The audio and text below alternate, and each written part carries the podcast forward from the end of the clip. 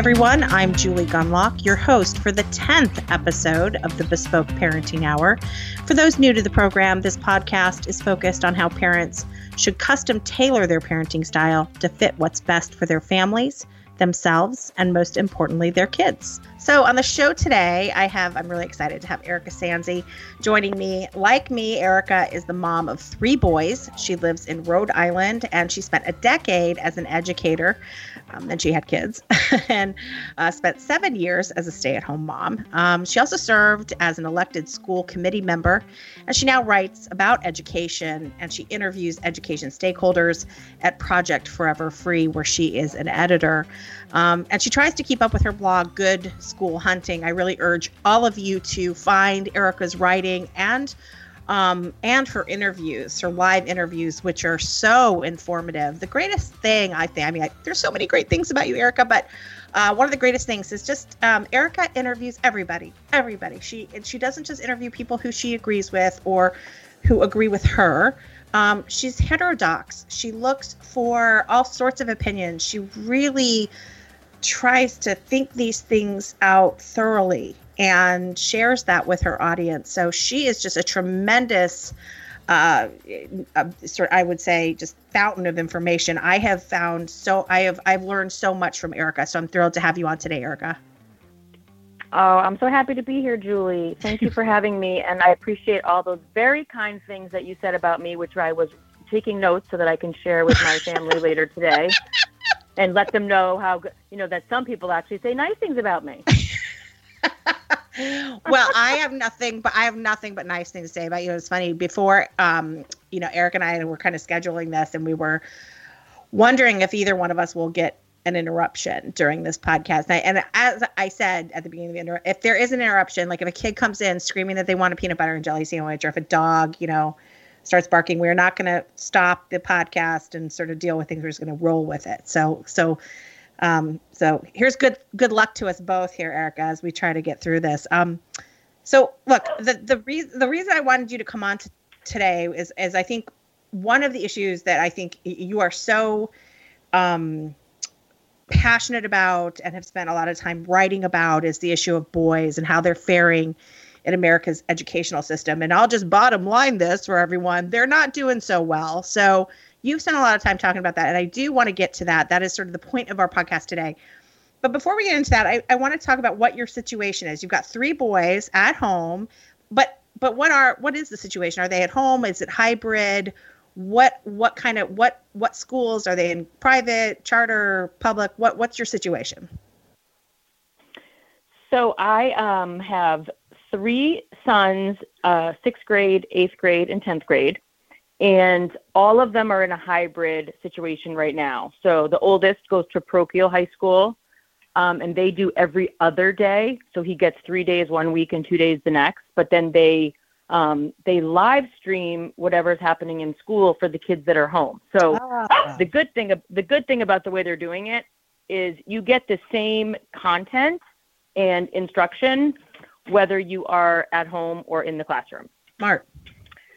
Um, and that is much better than what is happening for my middle school children who um, they go, they go they're in the district and the district has it set up that Monday is distance learning for everybody. Mm-hmm. And then, oh my gosh, hold on, I gotta let the dogs out already. No worries. Monday is distance is distance learning for everybody, and then um, you either go Tuesdays and Thursdays or Wednesdays and Fridays. Okay. But on the days that you don't go in, you have what's called independent tasks. So you have no interaction oh, and wow. no instruction those two days. You have what? you go into I think they go into Google Classroom. Your assignments are there, oh, and boy. you are expected to complete your assignments. And um, so that's been a big disappointment in the sense that even though they'll stay, we expect the independent task days to move kids forward in the content the reality is my middle schoolers are probably going to get half as much content as my oldest right simply because you know they're only getting instruction two days a week and um, and another important point is that i have received an email in the past week from the superintendent from two teachers, not just to me, but they wrote them to all of their students.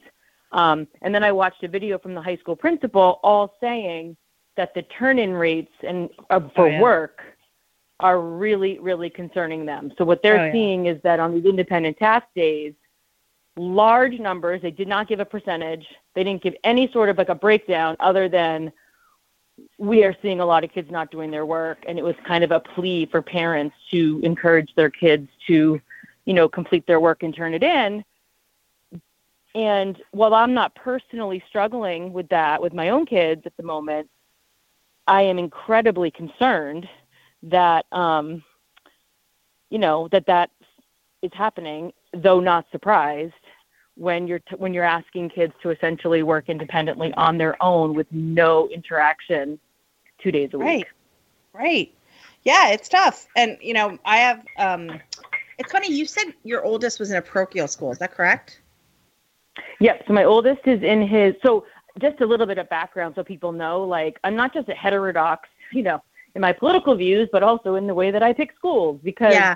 last last year, for example, I had um one in a charter, one in the district, and one in uh, this parochial high school. All of my kids went to charter school, the same charter school. Um, it, it have, it's a school that actually serves two suburban and two urban districts. So it's what they kind of call like a diverse by design school. Yeah. Yeah. Um, so anyway, so yeah, so my my oldest was in our local elementary school, which was you know the quote unquote top elementary school, and I can literally hear recess from my house. Oh, that's great. But I just wasn't loving it, and I didn't feel like I just didn't really feel that satisfied with it. And he was, you know, talking a lot about how he didn't feel like he was really learning anything. Yeah. And um, and I should say, by the way, that that school has really done, you know, dramatically improved in recent years. But anyway, so they all went to the charter school through fifth grade. Then they've all gone to my district middle school through eighth grade. My oldest is at this parochial high school, and you know, if things go as planned, my middle one will also go to that same high school next year. Well, that's sort of similar to me, and I've mentioned this before on the show, but I'm doing. I like to say I'm doing this grand experiment because I my oldest is being homeschooled, fully homeschooled by me, and then um, uh, he's on lunch break right now. and then my middle is in a Catholic school, but it's it's totally online. And then my youngest is in um, in the public school, which I don't yep. have. I, and and I will say that um, he's finishing up fifth grade, so he's finishing up elementary school, and he was very very he had tons of anxiety about leaving it we I, I if anybody follows me on Twitter, you know that I've had a lot of problems with my local school district, and I think they're dishonest. They're completely dishonest with parents. They're keeping. Um, they're keeping schools completely shut down. We have no hybrid options um, in this district, and we have a huge uh, number of of very poor and um, English learning English language learning kids and special needs kids that are have been completely abandoned because it's not like they're bringing back that those demographic those small number of dem- you know of kids who are English learning language or special needs. They're not bringing back those kids at all either. So um, it's just a complete and total shutdown. And um, so you're wow. So so you guys are so you're in one of those cities, one of those districts. Yep. Where literally no one's been into school. No, no, like my children have not entered a school building since March. It's last, you know, like that spring. And it's completely insane. And they completely ignore. I mean, you've got Dr. Fauci at this point, Mr. Mask, Mr. Shutdown, saying, um, saying, okay, but like schools should be exempt from a little bit of this. And he's and Fauci keeps saying, like, you know, hey, look, it doesn't look like, you know, schools are the real problems in terms of transmission. I mean, you literally have the most cautious man in America. God bless him. I'm not like I'm not one of these people who hates Dr. Fauci. I really I think, you know, I have sort of mixed feelings. I I don't agree with everything he says, but you know, when you have Dr. Fauci even saying like, "Hey, I don't," and you have New York City, okay, with Governor De Blasio that's opening the schools, and Alexandria City doesn't. Oh, it's I cannot. I, it's it's insanity the, the it, so so I'm in a situation. So this is a so that's partly why I pulled. I, that's why I pulled my oldest son out, and that's why I pulled my middle son because I just I worried. I feel like in you get to a certain grade. I feel like sixth grade is really important. I think fifth grade math is important. And for instance, my son who's in fifth grade, who's in um, who's still in the public school, Um, and the element, I will say, like an exception, the elementary school he's in, the teachers are trying really hard, and I think it's not as bad. It's it's the upper grades that are getting really bad. At, at least in my this is only my opinion in my local town. But I but I hired him a math tutor because he was failing. He was really falling behind in math. So um, so anyway, but the point is like no, no child in this town has been has been in a school since March, and it's complete insanity. Um, and so I have a lot of problems. But again, my, you know, I think as a parent, what you try to do in these situations is figure out like, you know, you also don't want your child to have tremendous anxiety. And I think the shutdowns coupled with, at least for my youngest, the shutdown coupled with the idea of going to a whole new school was just really hard for him. So we kept him in the public school. So again, as I've said, I'm, I'm doing this grand experiment because I'm I literally am doing homeschooling, private school, and public school all in the same year. So very similar to you. And I guess that also makes me kind of heterodox in terms of, like you say, in terms of education, which is I like that. I like that that that title. So um, your situation, and, though, well, I can't say. And, go go go on. No, I was just going to say that part of the reason is because I don't have an allegiance to any particular yeah. school model or any particular, right. you know, version of school governance. So it's not that I I don't play on any of these teams right. where I think one is better than the other. Yeah. I just think that common sense tells me that children need different things and that the right fit. I mean, we see um, within families often that the school that's the best fit for one child is not the best fit exactly. for another child, yeah. and that and that's the children coming from the same house. Right. So yeah, so it's not and, and, and part of what makes these education conversations incredibly frustrating and honestly they get boring after a while is because the tribes that only cheerlead for one kind of school right are they're all wrong because the only thing that makes sense is to be agnostic about school exactly. model yes and then want the best for every child whether it's you know whether it's my own children that i'm talking about or, or, or any other mother out there because I'm or father I should say because I'm I'm saying to myself, you know, I just want every kid to be in the school that's the best fit for them and where they have the best chance of to quote uh, a good friend of mine, Derrell Bradford. He always talks about of themselves, and that's how I think of it. Right? Like I want kids in the place where they have the best chance of becoming the best version of themselves. Yeah. And if yeah. it's a massive, if it's a massive comprehensive public high school, that's great. And if it's a really small specialized school, that's great. And if it's public or if it's private, I don't care. Well, you know, the, I, I, you know, I, I start off this program every time I start off this program. I say that this podcast is focused on how, how parents should custom tailor their parenting style to fit what's best for their families, themselves, and most importantly, their kids. It's a little tagline I, I say. I say it at the beginning of every single, and that's the point of bespoke. It's tailor made. Bespoke clothing is tailor made. So that is such a great. I'm so glad to hear you say it because it fits in perfectly with my podcast. Thank you very much. But it but it's it's the way i also view things. Um i i i you know i i, I it's funny that you say because sometimes i do find myself being a little bit on a team but what i'm really but what i really want is choice. And yep. i really really want what's best for every child. And what this what this year has taught me it's exactly what you say about you can have I we my husband and I joke that we can't believe these my our three boys are brothers. They're so different. They are so different. And they share a lot of things in common, but they're very different personalities and it's interesting how the homeschooling has really been good for my oldest son, but I don't think it would work out for the others. So anyway, so I'm living what you're saying and that is um it's just great it's just great to hear. Um but I but I do feel like for you know, I think I think one thing is that we're we're lucky that we sort of have choices you know? Absolutely. And, and we can make those choices on our own. Um, but we know that many people can't. And so one of the things that you've written about a lot is you know the condition of um, you know of you know and, and i say this because you know i i do think a little bit of this um, why my son was not doing well in the public school system is because he was a boy.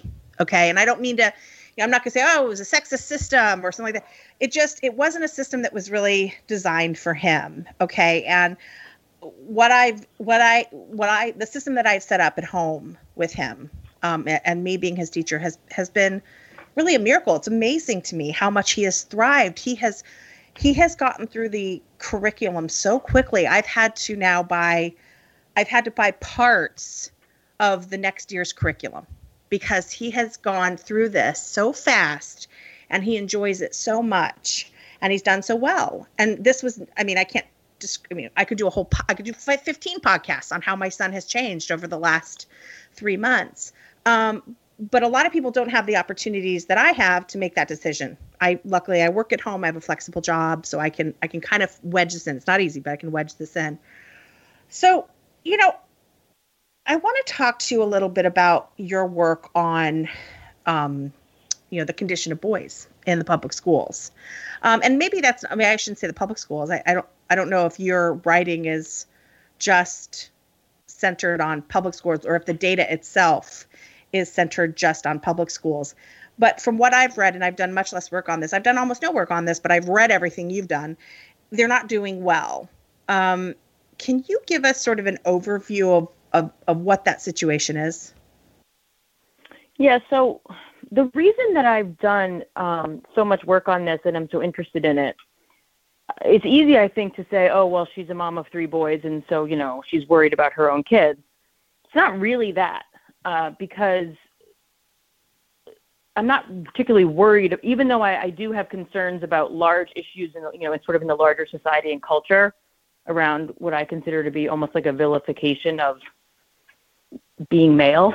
Yeah. Um, I fell I fell into this because a lot of my work is about looking at student outcomes. Because again, student outcomes sort of drive me. It drives why I believe so much in parent choice and you know parents having options.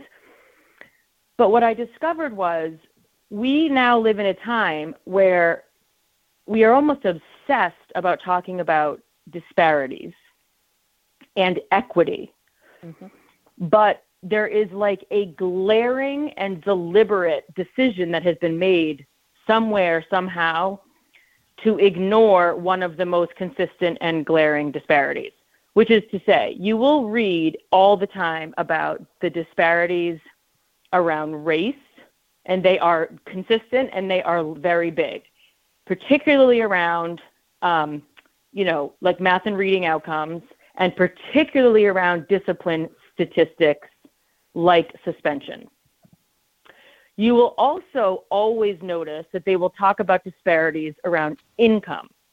So you'll they'll compare um, children from low income households to children who are not from low income households. And again, the disparity is consistent and it is very big. Sometimes they'll talk about disparities between students with disabilities and students who don't have disabilities, and those are massive. Yeah. But they don't, in almost every case, they do not mention the disparities between boys and girls. Yeah. And that disparity is equally important, equally massive, and equally consistent. So, so for some, it's, it's almost like it's almost like you know that like the crowd wants to hear about racial disparities, income disparities, and special education disparities, but they don't want to hear about the gender disparity because it doesn't point in the direction that they want it to point in, that they lie and claim it points in or that they've been conditioned to think it must point in. Well, you wrote a great piece about this, and I just want to read a little excerpt because it gives a little bit of a history. Because uh, I think, I, I, truly think some people don't even know about this. I oh, I, I think most people right, most people don't. So so so it's you said this is this is your from your piece it says there was a time decades ago when girls trailed boys in math and science and we as a nation deemed it to be unacceptable starting in the 1970s. I mean, and I have to say, just I'm stopping right there because when you wrote starting in the 1970s, I didn't even realize it went back that far. But you, you wrote starting in the 1970s, initi- initiatives and organizations sprung up all over the place to help girls catch up, and they did. But as girls began improving in math and science, boys were on a decline that people either ignored or worse, scoffed at it just being as it being the just desserts for those who had unfairly benefited from the patriarchy. Um, so I found that kind of interesting because I, again, I didn't know it went back that far. But as you say, you do have some people, you know, you're talking about how they're not willing to listen to the disparities between boys and girls. And part of it is what you just wrote well, that's what you get, right? For so many years. Oh, 100%. Because 100% because it used to be that we talked about equality, right? And so you people were fighting hard because Right. they wanted girls and women to have the same rights and the same opportunities. But somewhere along the line it shifted because Right. equality is no longer the goal because what we're seeing instead is the cheerleading yes. of, of, of, of female ascendancy and the cheerleading of decline among their brothers. Now, I- one really one really important point about this, by the way, is that when I speak to people about this, the reason that they um, feel so strongly about this being a crisis, like they'll call it a boy, the boy crisis, Yeah. is because boys are trailing their sisters significantly across every single demographic. So it is, of course, it is true, for example, that black boys are doing far worse than white boys, generally Yeah. speaking. Yeah. It is also true, however, that in within every category, the sisters are leaving their brothers in the dust. Yeah. And so usually what will happen is they'll say, we have a crisis across the board. And then they'll say, so, you know, it could be, it's like a three alarm fire. And then they'll talk about how, and then when you look at black boys, it's a five alarm fire. Right. But, but, but we can't only talk about this based on, you know, income level and race because it cuts across every single demographic Yeah. and you know that is which means by the way that's that, that that's kids growing up in the same house attending the same schools with the same curriculum and the same teachers Yeah. And having vastly different outcomes You know, it's interesting. I see sometimes these, you know, I'll see little girls with a T-shirt that says "The future is female." I'll see women, women, grown women, Oh. walking around. The future is female, and I'm like, I, I- okay, how am I supposed to like? How am I supposed to react to that as the mom of a boy, right? A- and how are boys supposed to react to that? Like, the future shouldn't be any gender, okay, or any sex. It it is the future is the future, and that's really insulting when you suggest one sex over another is going to rule. That's weird. That's just I don't I don't understand. I I mean I get it, it's a flip kind of, you know, I don't think most people really mean like you know, down with men, but I find this I find it gross and I don't like the acceptance of that kind of thinking.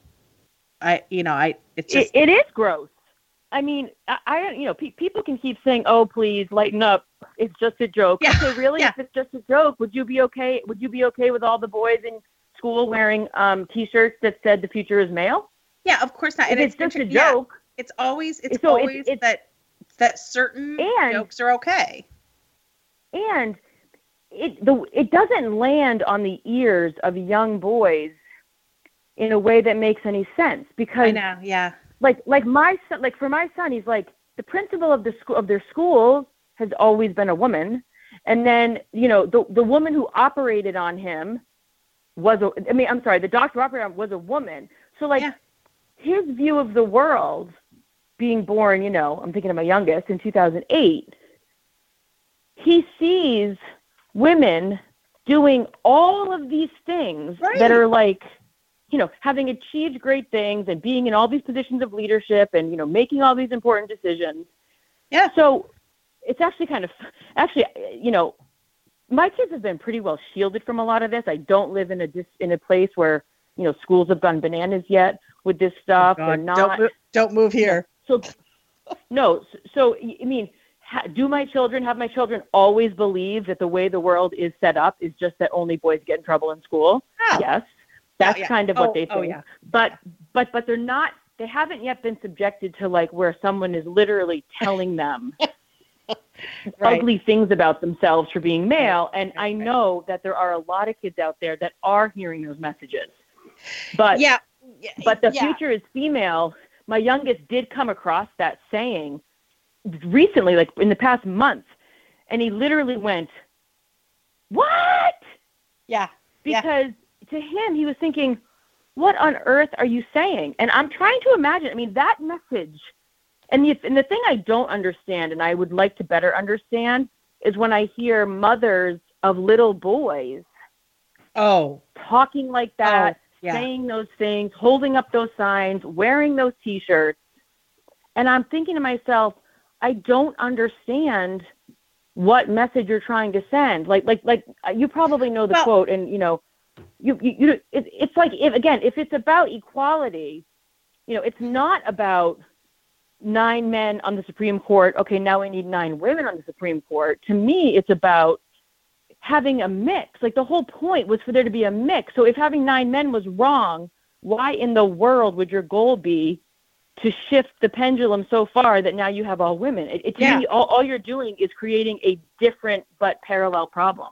Well, and let's let's not forget though. There's also a push for, you know, um, I think it's. I mean, I I to to really feminize boys and to is. make them sort of ashamed of very natural boyish behavior, and whether that's you know sort of an inability to sit still or be super dutiful in the classroom or um, you know, rough and tumble play. You know, I am so glad that the years are behind me of going to the playground and you've got the mom who refuses to allow her child to turn a stick into a sword or a stick Yep. into a gun or play, you know, whatever aggressive game or the mom who flips out if there's any kind of touch or wrestling or for god's sake you know a tackle in a field of grass right? So i but because because i will tell you i i grew up in a rural area in illinois farm country tough people and i have now raised children in in a in an area of hovering helicopter parents nervous parents who who really do who's who you know a lot of the women would agree with the, the future as female. So i have i have really struggled as sort of the opposite of that. And my boys have all always and they're three boys and i think that's probably part of it. Just there's always been rough and tumble. There's always been aggressive game playing. Every night after dinner my kids go out. We we we call it the non-poop part of the yard. We have a dog and there's we have actually we actually have like a, a very big yard and half of it is fenced off and half of it is now fe- not fenced off. And so they go into the non-fenced off portion where the dog is not allowed and they they play tackle games. They basically like chase each other and tackle each other and it's great fun for them. They come in they're sweating. But if they ever tried to play that on the playground years ago, it would have been very difficult for me. I would have been talked to. I'm sure someone would have. Go, not every not every mom is like that, but I struggled with No, you and you and I, you and I would have been good pals. Yes, exactly. And and and p- part of it is that um that when you that when it's multiple boys, like sort of the that chaos and physicality sort of grows exponentially yes. as you add more to the mix. And so like if there's one thing that like, you know, moms of boys of the generation older than me have always I mean, they'll still tell me now is I, I one mom, I grew up with her kids, she had two sets of twins, so four boys. And she talks about how like to this day she's like they can't even walk by each other without, you know, poking, punching, you know, Yeah. elbowing. So um, the way that one mom put it, um, she's a mom in Tennessee and she has three sons, and she said um, that the that in some ways it's like her the feeling is that the school is sending a message without meaning to that this place is not for you Yes. to, to young boys and she and it's partly because typical developmentally appropriate boy behavior is considered a problem Yeah. in as soon as they start school so they're not only getting you know they get no affirmation because they're scolded for what is just sort of normal fidgeting and movement and wanting to sort of touch things um, but also they they're not allowed that adventurous play that used to be allowed Yeah. and that you're describing um, you know and then and then as they get older it just becomes like you know now the books are uninteresting to them and Yeah. now they're expected to read you know They're, they're like, how many books can I read about a girl and all her emotional problems? And it's a really fa- and it's really a fair question. I'm laughing, but oh my god! I mean, some of the because books that are assigned today are just oh like it's so it's so true too. It's Yeah. like you know we all we hear about is you know we want kids to be able to relate to the books. You want the books to be cul- culturally re- culturally relevant, and then in the next breath you're like asking adolescent males to read things that are so incredibly uninteresting to them yeah and not just read one or two because I have no problem. You know, of course you need to read something that's not interesting to you and that's hard for you. Like deal with it.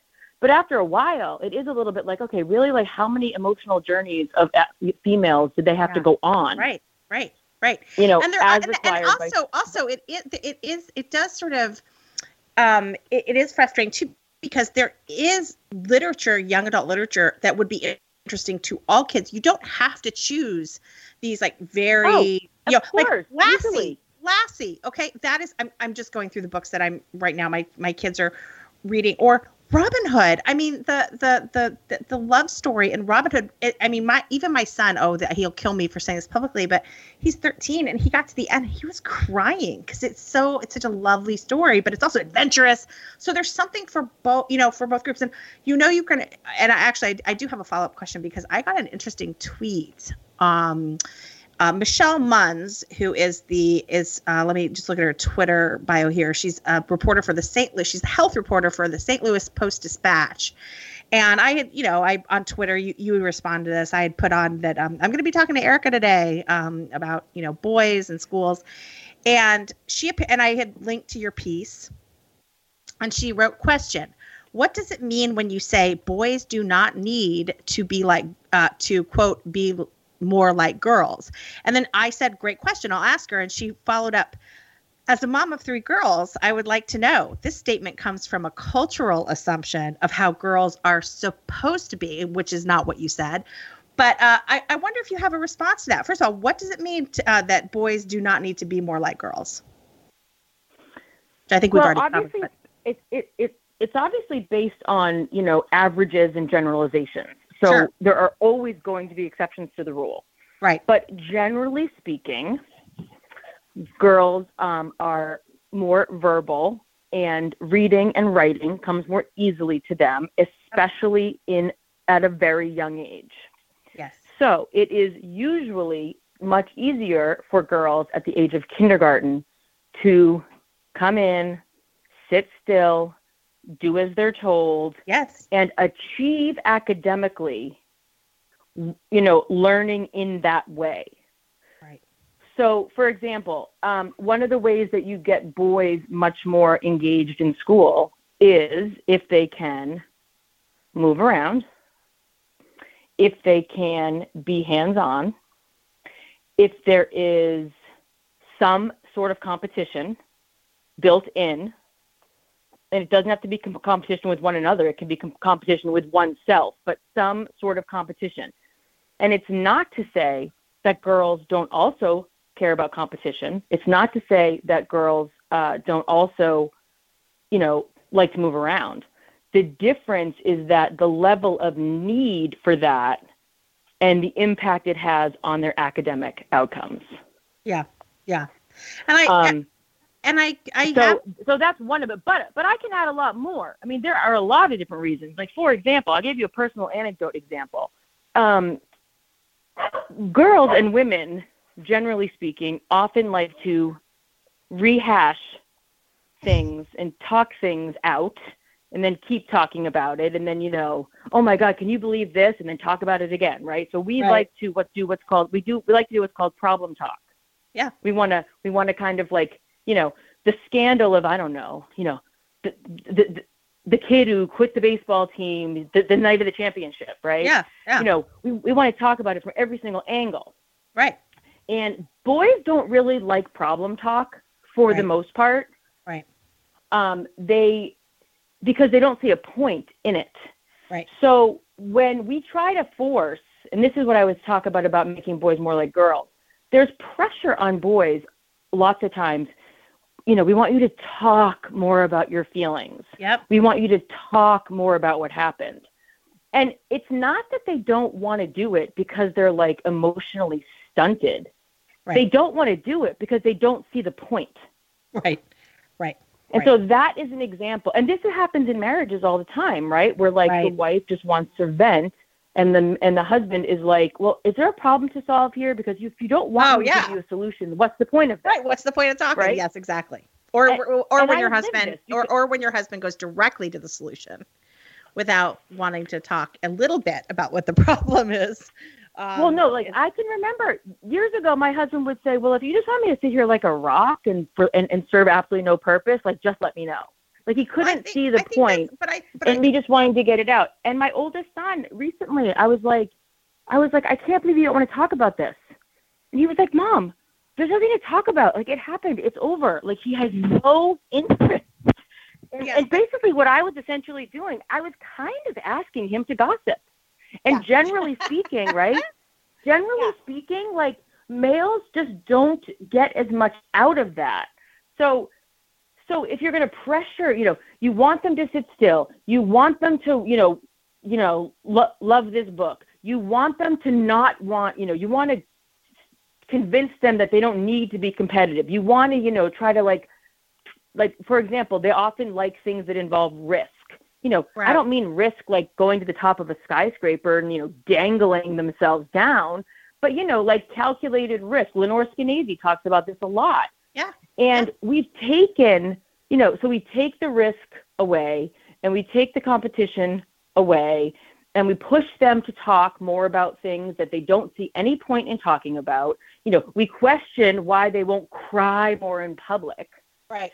And it becomes like all of these pressures that do seem like an attempt to to it almost seems like what what what what the culture is saying we've decided that the that boys are kind of just defective girls. We've we've if we could- decided we've decided that the future is female is what we've decided is essentially yeah what and if you lot- could just yeah. be more if you could just be more you know Like you'd be less toxic if you could just be more like a girl. And and there are this is a spectrum obviously you know like i think back to you know i went to school with some girls that were like incredibly competitive. They were such i mean they they also happened to be like star athletes.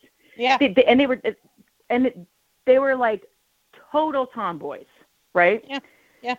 so they wouldn't have fit into a lot of these categories except for the fact that it didn't they didn't have the same like struggles academically because they were more like that and for a lot of kids it is literally like school does not feel like a place it's almost like they're the square peg trying to fit into the round hole Yeah. when they go to school starting in kindergarten and i mean i've talked to so many you know educators that have been in working in education for decades and they will say this till they're blue in the face i mean they, they watch it happening before their eyes Yeah. um but I think and it's too, I only think I think and it's only gotten worse oh sorry go ahead No, but I was going to say, I think this question, like, what does it mean when you say boys do not need to be more like girls? And then she says, you know, this is some cultural assumption of how girls are supposed to be, is all part of this current trend of pretending that there's no differences between boys and girls.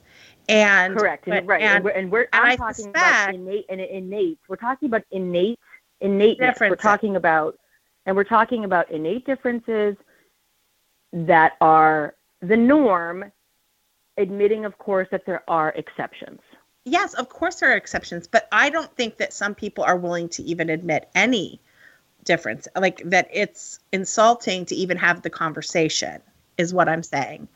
That some people I think would would sug- anytime you say something like boys are more wiggly and boys want to more competition or tend to be more competitive or whatever you know like boys talk shoulder to shoulder not face to face. Girls talk face to face. Boys like much rather be on a field you know and uh, look and I I- you know i have three boys. I grew up with sisters.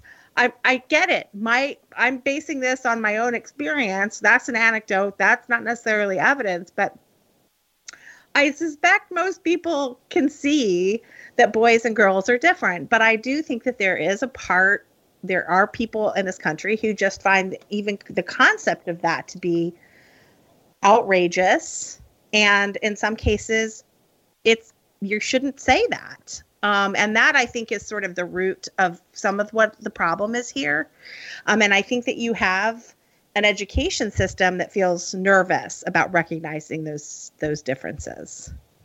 But that same education system is okay with right. you know di- diagnoses of ADD that are that are you know so much greater for boys than girls.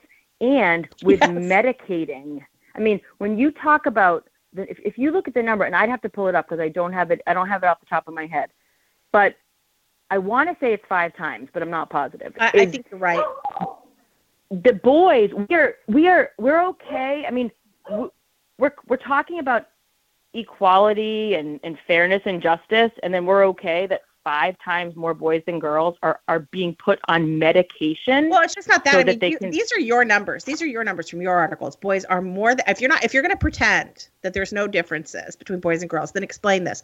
Boys are more than twice as like, and again, this is your writing, uh, more than twice as likely to get suspended from school and almost three times as likely to get expelled. Boys represent two thirds of the special education population. Almost 80% of these boys are black and Hispanic. 60% of high school dropouts are male. 93% of prison inmates are male. 68% of them do not have high school diplomas. 85% of juvenile offenders are functionally illiterate. 70% of inmates in Americans' prisons, which again are mostly male, cannot read above the fourth grade level. So, I mean, if you're going to tell me that there's like no differences, but yet in terms of like what boys are going through, the high rates of incarceration, the high rates of illiteracy, the high rates of ADD, the high rates of uh, ADHD, the high rates of detention, and that, as we say, like the pipeline from school to jail this is i mean there, you know we can't deny that there's something going on and and so i agree with you i think it's interesting how you know schools are willing to see these differences when it comes to things like medicating kids but you know they're ignoring tr- truly i mean the suffering of boys in the system. Um, right. I mean it, it, it's going to have to reach a critical mass where I mean, I, I read a piece the other day, and it was, the, and the premise, it, w- what was clear to me is that they had decided that the, they had reached their conclusion first, and then they were going to figure out a way to like make it work yeah. by finding evidence. Yeah. And so, and it was all about how much bias girls face in schools. And they, um, they came up with dress code as the reason that you know schools are biased against girls and i think and it's, it is true dress when it comes to dress code and you know how we treat students around dress code and infractions et cetera there is no question that it becomes a much bigger problem for girls um, for all sorts of reasons. Right. One of which being that, like, you know, you're measuring somebody's skirt based on their fingertips, but they're tall, they have long arms. Like, it's just, it's, right. it's, so I, that's true. But yeah. I was like, but I don't know how you would ignore expulsions and suspensions and I mean reading scores since the 1940s. We've seen these large gaps between girls and boys in reading and writing. And so and it's not like it's getting better, you know, it's getting worse. I mean, if you even look at I mean just the the the the, number of students taking AP classes and in honors classes and earning advanced degrees. I mean, females earn more associates, bachelors, masters, and doctorates. Oh yeah, yeah, yeah, um, yeah. You know, they serve in much larger numbers in student government. Yep. Parents yep. of boys and girls will go to these awards nights and they'll joke and say, "Up, oh, you know, we're going to the girls awards night again because yeah. it's like the girls are sweeping the awards now i haven't had that experience personally so again i'm th- this is sort of like looking at data and testimony from actual parents many of whom have daughters and sons. Right. I, so you know, i can you, totally you understand. admit, you had sent me this article or uh, this new report from the brookings institute. You know you have a lot of liberals out there saying oh you know gotta you know gotta worry about the girls gotta continue to worry about the girls. But this report said that that um, and, and this is from their report. They said that you know liberals say they are more concerned about girls in general, but then when you ask them about their own sons, um, they're worried about their sons. Um, so I do find Yeah, it kind right. of So- interesting privately how they might admit there's a problem. Publicly, they might say, "Oh, we still got to worry about girls." Right. So the self-described conservatives say that they're more worried about boys in society, and when asked about their own family, they say they're more concerned about their sons. Self-described liberals say that they're more concerned about girls in the larger society, but in their own family, they're more concerned about their sons. And that to me is an absolute in-group, out-group phenomenon, right? Yeah. Like I, the, my group, my, you know, m- you know, maybe it's my college professors, maybe it's what my parents told me, maybe it's everything I read now, you know, maybe it's my in group, but like I have to be more worried about girls in the larger society because because we live in a patriarchy and, you know, it has to be this way. Right. And but then they of course look at their own children who they love more than anything in the world. Yep. And when they're being honest about who they're most concerned about, it is disproportionately their sons. Yeah. Yeah. Uh, Yeah. and, and- the thing I don't, the thing I don't understand about this either is like as cliche as it is that you know we say you know the rising tide lifts all boats, but it it, it is really true in this case. You do not have to, you know, you no one is calling to slow down the Right. ascendancy of girls. Right. Nobody is not, you know, celebrating the ascendancy of girls. All we're saying is that there is no reason to believe that in order for girls to continue on that ascendancy, that boys have to be, you know, on a decline and, and Yeah. And in and in free fall. I mean, But I but I would also know, say the- they, they are they are left out. Boys are left out. I constantly I wanted to get my son into, involved in I, I'm kind of embarrassed to admit this because it's like so trendy for everyone to get their kids involved in coding, but I thought he would enjoy it because he loves computers and he, and he and he likes video games. So I thought let me try to make this more constructive. And all I could find were girl code groups, girl coding groups, girl coding classes.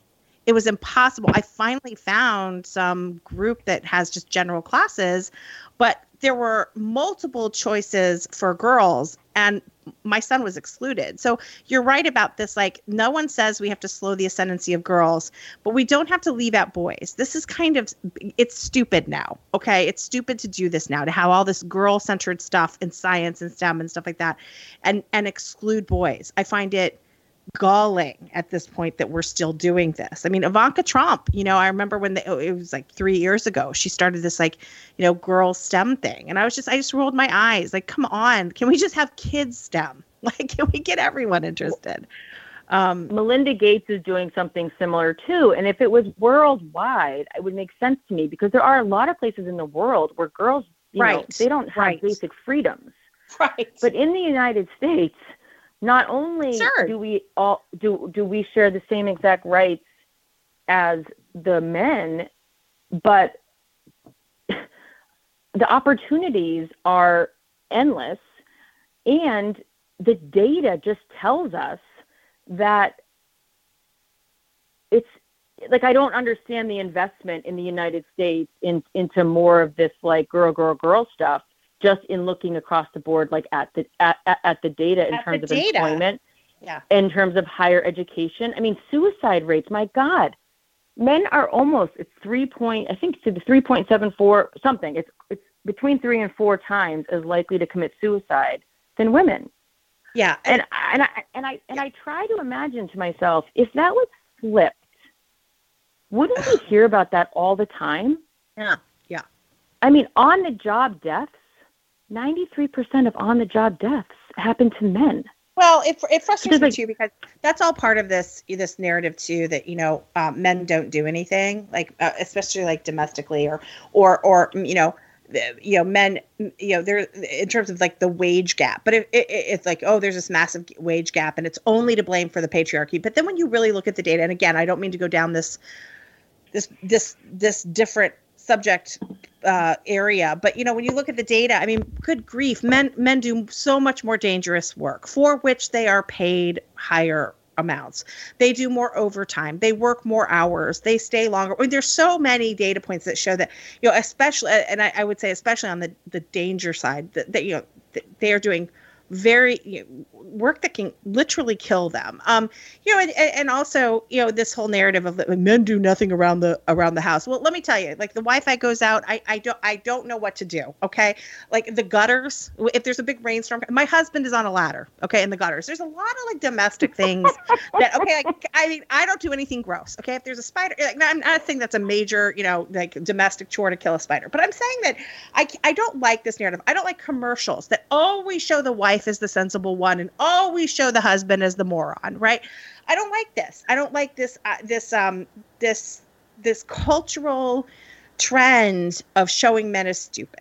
And I think it does get to boys. I think they see it, um, whether it's at school, whether it's in, in culture, whether it's on television, whatever. Um, but it is a problem, and there's there's far there's far too little appreciation, I think, for for what men do. So, I um I also yeah, and I, it's also just it's just unhealthy to be again in this weird like us versus them yeah, yeah. paradigm. Like I'm thinking back to when, you know, Elizabeth Warren was still running for president and she said something about, you know, well, well, you know that when there's a big mess, it takes a woman to clean it up. Oh, please. Yeah. And I'm thinking about that. And I said to myself, you know, if my boys thought of like a big mess, it, it would basically, they would think that their parents would, would clean it up together based on their skill sets. Right? right? So like, yeah. there's just certain things that each of us are better at and yeah. that the way that we would manage to solve that problem or fix that mess would break down along those lines. And again, but the I, idea, I mean, and, and honestly, like most, like, like I obviously, I, I am a freaking rock star when it comes to kids throwing up. So like, I will, I will claim credit that like, I, I am, a, I have, yeah, I am like I, a deep sleeper and I don't generally like shoot out of bed for any reason at all, except if one of my kids like stands at the side of my bed and is about to throw up, I shoot out of bed like a freaking missile. and like I am really good at that, right? Right, right. But lots of like big like lots of stuff that happens around here, like not only am I maybe not the best one to deal with it, but I, I don't sometimes am the one who ca- I caused the like sometimes the mess is because of me, you know, like like the reason we have a mess is because mom's literally set pizza boxes on fire because she right, yeah. forgot they were in the oven. Right. Oh, okay. God. So, yeah, yeah. So it, I just I don't like it because I really do feel like we are a we are supposed to be working together and like rowing in the same direction and I yeah. don't see how that happens when there's like this concerted effort to really diminish 50% of the population. Um, and when you say things like the future is female, and you publish op-eds, you know, by by R- Megan Rapinoe, the soccer player, talking about maybe it would just be better if men just disappeared for a few hundred That's years. Gross. I get, I get it. Like oh, we're not really serious, but like over time, those messages, they you know, they don't have no impact. Right. Right. They and and yeah, it's just I you know it's just and also, uh, you know, and let's say let's say you know you know because I I can I it does concern me what my boys hear, but let let's also concern the impact on girls.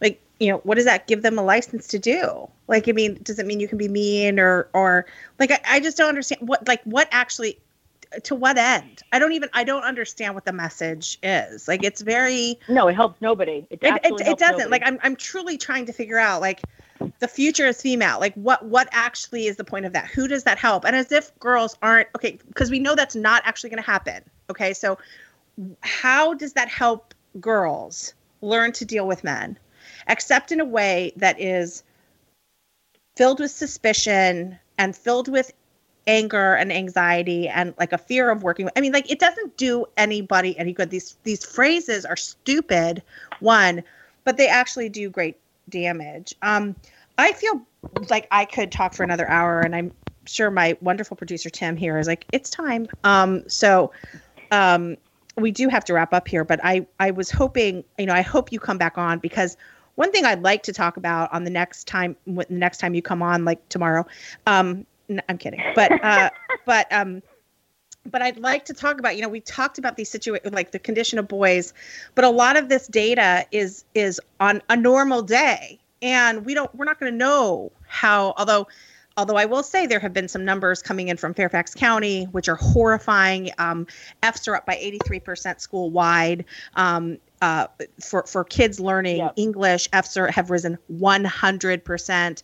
The number of Hispanic children who have received Fs um, is 92%. Um, uh, the number of Fs among middle school students is, and that's that's not breaking it down by you know any demographic, race, or gender or anything, but is up 300%. I mean, this is grim, grim, grim, grim, grim, grim. And so, what I'd like to talk about maybe a, on a future podcast is, you know, what how can schools you know how can they defend staying closed when we know you know there's a lot of people that are struggling. Look it's not and you know when you talk about special needs kids it's not just boys. There's there's girls with autism oh maybe ADHD and so you know maybe the next time on the next podcast we can 100%. talk about just the shutdowns sort of strictly the shutdowns and how we envision how kids are going to come out of this. Because I, you know, just talking about, you know, what we just talked about and the condition of boys, I really, you know, it makes me think, goodness, goodness, what are those numbers going to be like after all of this is over? So I'd like to have you back on to talk about that. This is just a fascinating topic, and you are a wonderful guest to, to flesh some of this stuff out. Um, and one quick thing about the schools, I, I think that um, as much as I hate seeing all of these, you know, terrible grades, and we know that we're seeing them, you know, pretty much consistently across the country. Yeah I think it's better to have the grades. Me too. what Providence, what Providence, New York City are doing, which is essentially they have these policies where you can't, right? You know, you can't you can't fail anybody, and you have to give incompletes even if you know no work's been done at all, because that's not going to tell right. us anything truth anything that's truthful. So important. So what what I would say too is I think that it's really important that the um that the testing still occur. I think that uh you know there's lots of pushes, not only coming from the union, but that's one place you know they really want to they really want to do away with their annual assessments and i think that's right. a terrible idea because we've just got to know what we're dealing with and where we are yep um in term and in and in terms of the boys so far all i have is anecdotal stuff which is just that you know that boys are disengaging and they're losing track of boys at much higher rates Yep. That being said, I also have huge concerns about girls because one thing that we know is that um, social media has a hugely and much greater impact on girls than boys. It seems to be doing much more damage to girls in terms of levels of anxiety and depression. And I and I kind of feel like school used to be kind of a break from that, right? Like theoretically, mm-hmm. they're interacting with peers, they're interacting with teachers. You know, they're not you know locked into this social media hellscape. And I I worry that for for for some girls, you know, there is no break from that for them. So yeah. they may still be keeping up with schoolwork, right? Or they they may still be engaged, but we don't know what's happening on the emotional side um, for them if they're getting literally no respite from um, you know some of that online stuff. So again, kind of yeah. and kind of to my point, right? Like it's not an us versus them thing. It's it's it's looking at where are the alarm bells going off for all groups and then what can we do best to improve things for them? Right right. Um, well, listen, I'm gonna Right at, you know right after soon after this, I'm going to uh, try to schedule you to come back on. I think this is a really valuable conversation, um, but it's it's we've just scratched, scratched the surface. It's all surface is all you can do really in a in a podcast, but there's so much more to discuss. And before we sign off, I do, if you can tell people where to hear you, particularly those live Facebook Live interviews that you do that I think are so great. Um, just, just if you could tell the audience uh, where to hear your stuff or read your stuff. Sure. So if if they go to projectforeverfree.org, um, I'm the editor of this of this platform, Project Forever Free, and um, it comes from the Frederick Douglass quote: "Once you learn to read, you will be forever free." It's it's an education. You know, the the main t- topic is education on the site, and uh, when when you get to the site, it says live show, and so if you click on live show, that gives you all of the um, episodes that I've done um, with all kinds of people and will continue to do. Um, we have not yet gotten those successfully in podcast form, and that has been a, just an issue of um, I don't know why we haven't done it yet, but anyway, we we've had some problems with some recordings, but the goal was and is to also have a podcast version of those shows because they stream live on Twitter at the time and they stream on Facebook Live, and then you can go back and watch them anytime. But we don't have them in audio form yet. The other place to find me is um, I'm at esanzi on Twitter, and I do write the blog Good School Hunting, although I have not been keeping up with it the way that I would like to. Um, so yeah, that's where you can find me, and then we also blame have the Facebook blame, page for blame the kids and the dogs. yes, I will gladly. Um, and I have we have a Facebook page for Project Forever Free as well if anybody wants to check it out.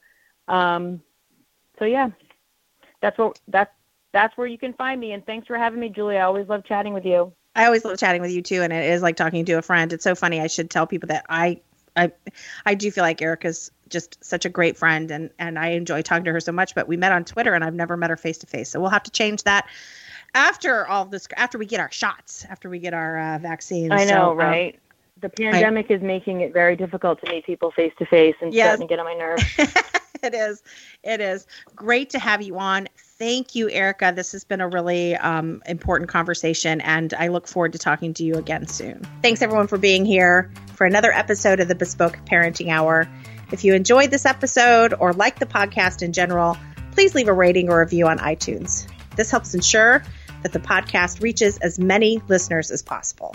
If you haven't subscribed to the Bespoke Parenting Hour on iTunes, Spotify, Google Play, or wherever you get your podcasts, please do so so you won't miss an episode. Don't forget to share this episode and let your friends know that they can get bespoke episodes on their favorite podcast app. From all of us here at the Independent Women's Forum, thanks for listening.